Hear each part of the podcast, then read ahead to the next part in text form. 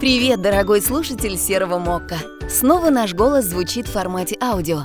Да, по известным причинам мы долго не записывали выпуски, но мы честно не ленились в этот период, а очень активно развивали контент для русскоязычной аудитории. Только гляньте на наше разнообразие постов ВКонтакте. Каждый день мы рассказываем что-то интересное. А сегодня, собственно, хотим вам сообщить в этом супер коротком спецвыпуске, что у нас теперь есть канал в Телеграме. Контент немного отличается от ВКонтакте. Ждем вас там, ведь мы глубоко надеемся на вашу поддержку и дружбу и всегда рады вашим предложениям и идеям. Спасибо, что остаетесь с нами. Ваш Серый Мокко.